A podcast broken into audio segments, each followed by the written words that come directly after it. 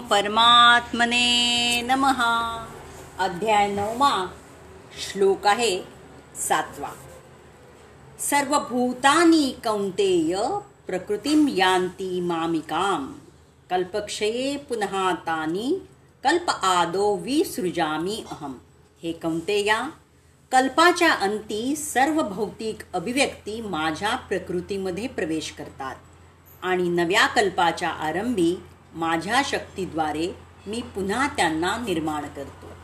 तर हे अर्जुना कल्पांती सर्व भूतमात्रे माझ्या अव्यक्त प्रकृतीत लीन होतात स्वभावाला प्राप्त होतात आणि कल्पाच्या प्रारंभी मी त्यांना पुन्हा पुन्हा विसृजा मी विशेष रूपानं निर्माण करतो. ही भूते प्रथमपासूनच होती परंतु ती विकृत होती. त्यांचीच मी पुन्हा रचना करतो त्यांना सजवतो. जे अचेतन आहेत त्यांना जागृत करतो कल्पासाठी त्यांना प्रेरणा देतो.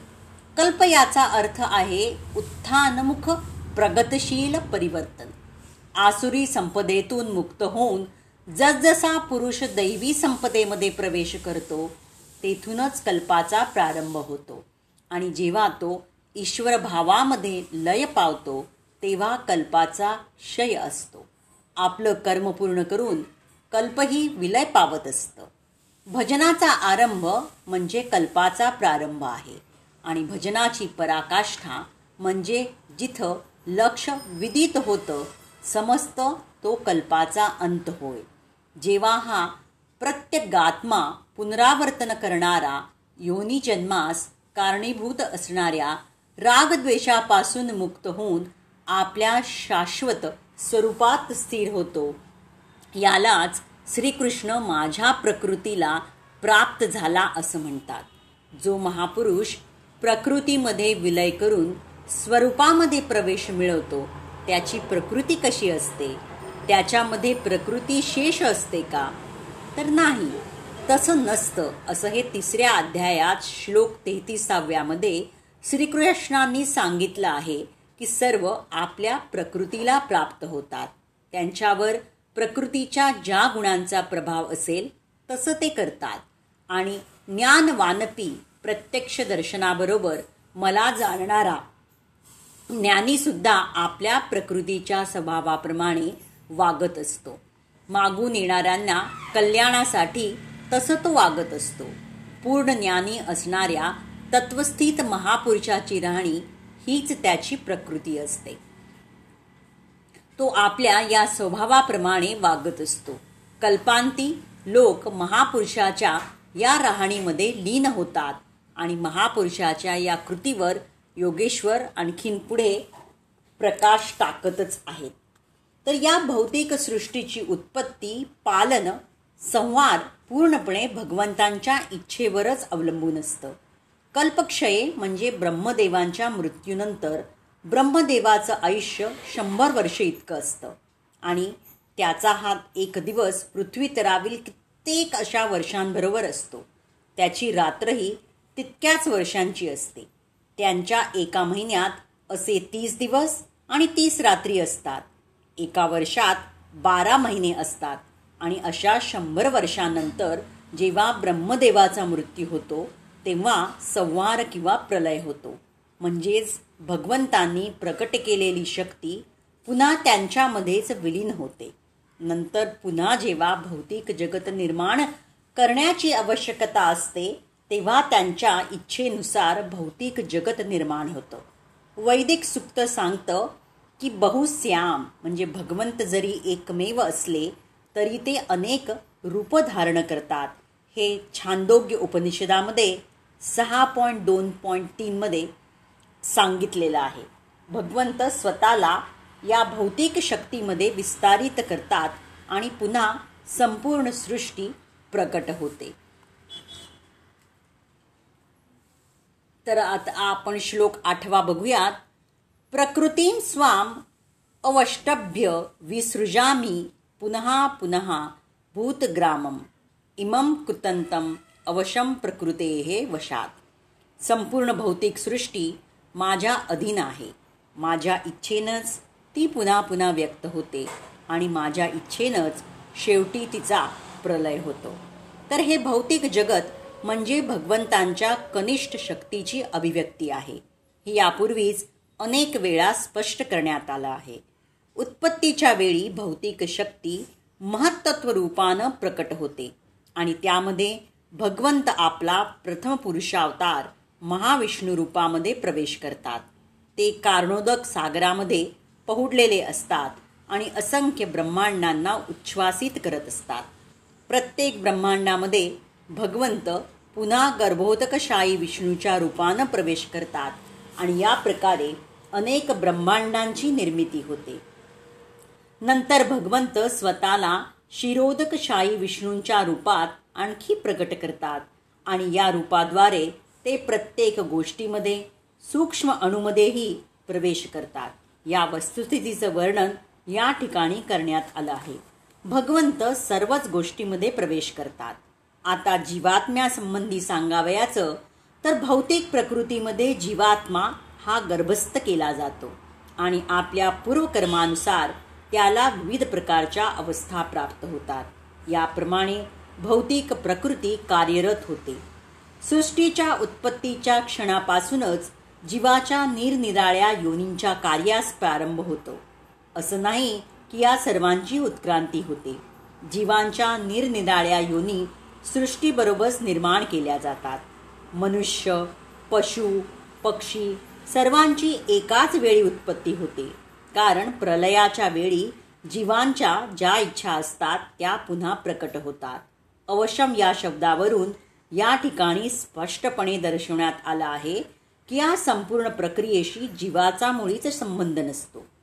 पूर्वसृष्टीमधील जीवांच्या अवस्था केवळ पुन्हा प्रकट होतात आणि हे सर्व काही केवळ भगवंतांच्या इच्छेनुसार घडतं. हीच भगवंतांची अचिंत्य शक्ती आहे. निरनिराळ्या योनींची निर्मिती केल्यावर भगवंतांच्या या योनीशी मुळीच संबंध नसतो. विविध जीवांच्या इच्छा पूर्ण करण्याकरता सृष्टीची निर्मिती होते. आणि म्हणून भगवंत स्वतःला सृष्टीमध्ये गुंतवून घेत नाही. आता आपण श्लोक नववा बघूयात. नचमामतानी कर्माणी निबंधती धनंजय उदासीन व्रत आसीनम असक्तम तेषु कर्मसु. हे धनंजया ही सर्व कर्म मला बद्ध करू शकत नाही. तटस्थाप्रमाणे मी या सर्व भौतिक कर्मांपासून अनासक्त असतो. तर चौथ्या अध्यायातील नवव्या श्लोकात श्रीकृष्णांनी सांगितलं की महापुरुषाची कार्यप्रणाली ही अलौकिक आहे दिव्य आहे. इथे हेच ते सांगत आहेत धनंजया जी कर्म अव्यक्त रूपानं मी करीत असतो त्यामध्ये मी आसक्त नसतो. अनासक्त व उदासीनप्रमाणे असलेला मला परमात्म स्वरूपाला ही कर्मे बद्ध करू शकत नाही. कारण कर्माच्या परिणामी जे लक्ष प्राप्त होत असतं त्यामध्ये मी स्थित असतो. त्यामुळे कर्म करण्यासाठी मी बांधलेलो नाही. हा तर स्वभावाशी जोडलेल्या प्रकृतीच्या कार्याचा प्रश्न होता. महापुरुषाची राहणी होती. त्याची रचना होती. आता माझ्या आभासामुळे ज्या मायेची रचना होते ती काय आहे? तर तो पण एक कल्प आहे. तर या संदर्भात मनुष्यानं असं समजू नये की भगवंत निष्क्रिय आहेत. आपल्या आध्यात्मिक जगतात ते सदैव कार्यमग्न असतात. ब्रह्मसंहितेत पाच पॉईंट सहामध्ये सांगण्यात आलं आहे की ते आपल्या सच्चिदानंद क्रियांमध्ये नित्य युक्त असतात. परंतु या भौतिक क्रियांशी त्यांना काहीच कर्तव्य नसतं. भौतिक कार्य ही त्यांच्या विविध शक्तींद्वारे केली जातात. सृष्ट जगताच्या कार्याच्या बाबतीत भगवंत नेहमी उदासीन असतात या उदासीनतेचा उल्लेख श्लोकामध्ये या उदासीन व्रत या शब्दामध्ये करण्यात आला आहे. भौतिक कार्यांच्या बारीक तपशिलावरही त्यांचं नियंत्रण असलं तरी ते उदासीनासारखेच राहतात. या बाबतीत उच्च न्यायालयामध्ये आपल्या आसनावर बसलेल्या न्यायाधीशाचं उदाहरण देता येतं. न्यायाधीशानुसारच्या आज्ञेनुसार अनेक गोष्टी घडत असतात. कुणाला फाशी दिली जाते कुणाला तुरुंगवास दिला जातो कुणाला अमाप संपत्ती दिली जाते परंतु तरीही न्यायाधीश उदासीन किंवा तटस्थ असतो. त्याला कोणाही व्यक्तीच्या लाभ किंवा हानीशी मुळीच कर्तव्य नसतं. त्याचप्रमाणे भगवंतांचा हस्तक्षेप सर्व क्रियांमध्ये असून देखील ते तटस्थ भूमिका निभावतात.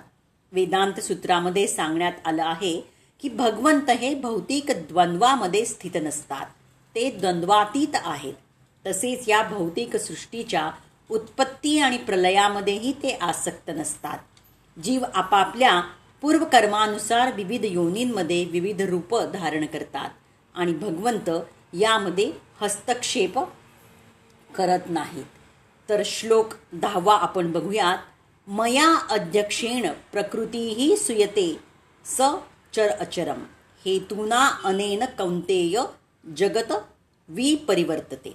हे कमतेया माझ्या अनेक शक्तींपैकी एक असणारी ही भौतिक प्रकृती माझ्या अध्यक्षतेसाली कार्य करत सर्व चराचर प्राण्यांची निर्मिती करते आणि तिच्या नियंत्रणाखालीच या सृष्टीची वारंवार उत्पत्ती आणि संहार होतो. तर या ठिकाणी स्पष्टपणे सांगण्यात आलं आहे की भगवंत जरी भौतिक सृष्टीच्या सर्व कार्यांपासून अलिप्त असले तरी तेच प्रकृतीचे परमसंचालक आहेत. या भौतिक सृष्टीचे अध्यक्ष आणि आधार हे भगवंतच आहेत. सृष्टीचं व्यवस्थापन मात्र भौतिक प्रकृतीद्वारे केलं जातं.